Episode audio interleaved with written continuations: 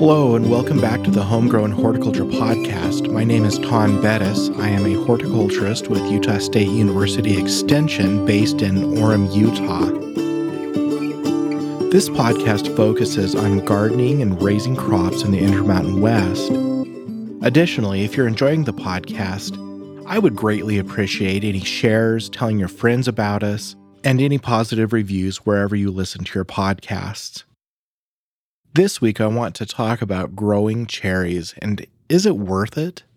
I've mentioned on the last couple of podcasts that fruit trees can be a lot of work. They require regular maintenance, such as spraying and pruning. You can do this organically or with conventional pesticides, but if you don't, your fruit trees often fail within 5 to 10 years, and cherry trees are not an exception.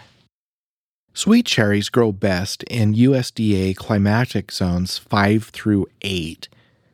This means they'll generally tolerate winter temperatures down to about 20 below zero if they're fully hardened. If they get sudden temperature drops in the spring or in the fall, they can be damaged. Fruiting cherries are generally grafted onto one of two rootstocks called Mazzard and Mahaleb. Mazzard is slightly more common because it tolerates wetter soils than other cherry rootstocks. One disadvantage is that it allows the tree to get quite large, and if you don't prune your cherry trees, they can reach up to about 30 feet at least. Mahaleb is slightly dwarfing, and so the trees will stay about 20 to maybe 25 feet tall unpruned, but it doesn't tolerate wet soils very well. So if you're using Mahaleb rootstock, you need to make sure that your soil has sufficient drainage. Now, there is a newer series of cherry rootstocks called Gisela. They were developed in Germany and they look like, if you were to spell them out, Gisela, G I S E L A, but the pronunciation is Gisela. The advantage to these Gisela rootstocks is they're dwarfing, and so I've seen cherry trees occasionally available from local garden centers and home stores that are on what's called Gisela 6, which will keep that cherry down to about 10 to 12 feet high and wide, which for today's smaller yards is great, but if you're looking for cherries on Gisela, it's going to be harder to find them. Now, cherries are also susceptible to a number of different diseases. In the Intermountain West, the one of main concern is called Coryneum blight, or sometimes it's called shot hole fungus. This is a disease that appears on the leaves, and it looks like after the fact that somebody has taken a shotgun or a BB gun and shot little holes throughout the leaf.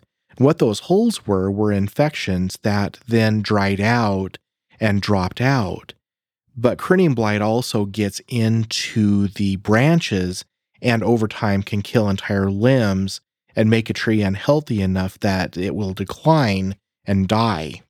Now, some other things that they're susceptible to are root rot. If they're overwatered, that will take them down very quickly and allows root diseases to get in that will clog the tissue up and prevent water from reaching the top of the tree and cause decline. Cherries are also susceptible to a number of pests. Two of the main ones are black cherry aphid and western cherry fruit fly.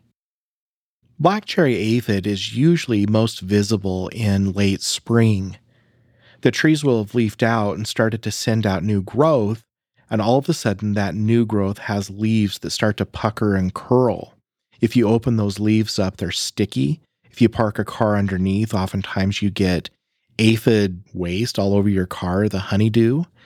And it's not generally super damaging to a tree, but it can be sometimes.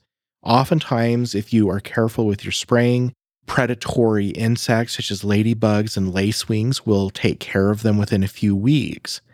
Occasionally, they won't, and so you may need to use some lower risk sprays such as a horticultural soap or a summer weight horticultural oil to help control them. Now, the other pest of main concern is the western cherry fruit fly. This is the pest that gets into the fruit. The fruit flies lay eggs on the cherries, and as they hatch, the larvae will get into the fruit. And if you've ever opened up a cherry and seen the little white worm looking thing, that's actually a fly larvae. Western cherry fruit fly larvae are not hard to control. It does involve spraying either organic or conventional sprays, but it can be done as long as your timing is correct.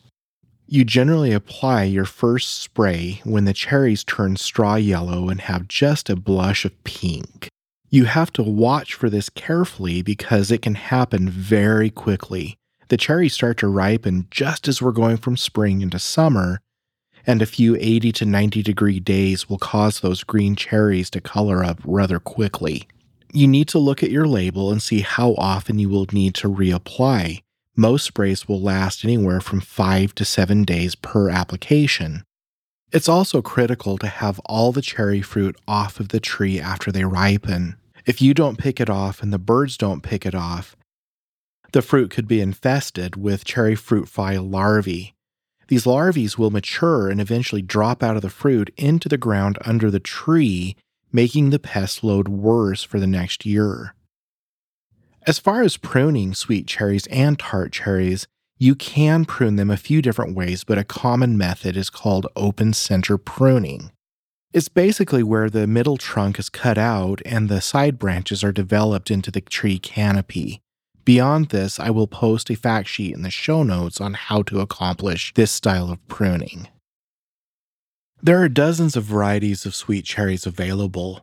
Most of them will require cross pollination, that is where you grow two different varieties of the same species to get fruit.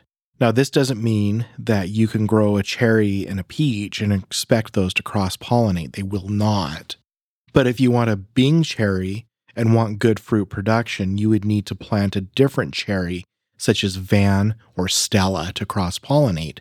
Most of them are fairly cross compatible as long as you don't plant two of the same tree planting two of the same tree doesn't work because they're genetically the same.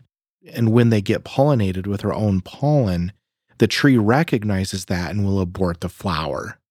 Now, one other thing that you can consider is that if the neighbors have cherry trees, and especially if they know the varieties, you may be able to plant something different and have pollination come from the neighbor's trees where you would then be able to just plant one.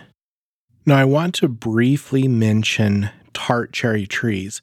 These are sometimes called sour cherries or, or pie cherries, and they're actually a different species, and they're generally self fruitful or self pollinating.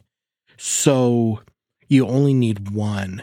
The three most common varieties that you would find locally are especially Montmorency. It's spelled M O N T M O R E N C Y, North Star, and then another one called Balaton. The Balaton is slightly sweeter and can be eaten fresh or used in pies and desserts.